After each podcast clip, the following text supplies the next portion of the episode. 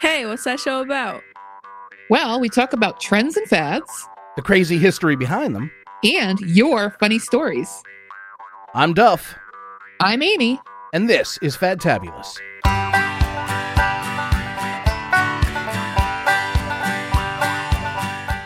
So let's talk a bit about our show. What's in it for our listeners?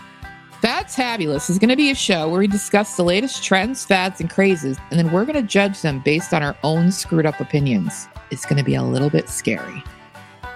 So, how do we know if something's fadtabulous? For example, if I showed up wearing a hypercolor shirt and parachute pants, would that be fadtabulous? Nope, but if you were slinging a yo yo and wearing a mullet and bell bottoms, I might give you a second look.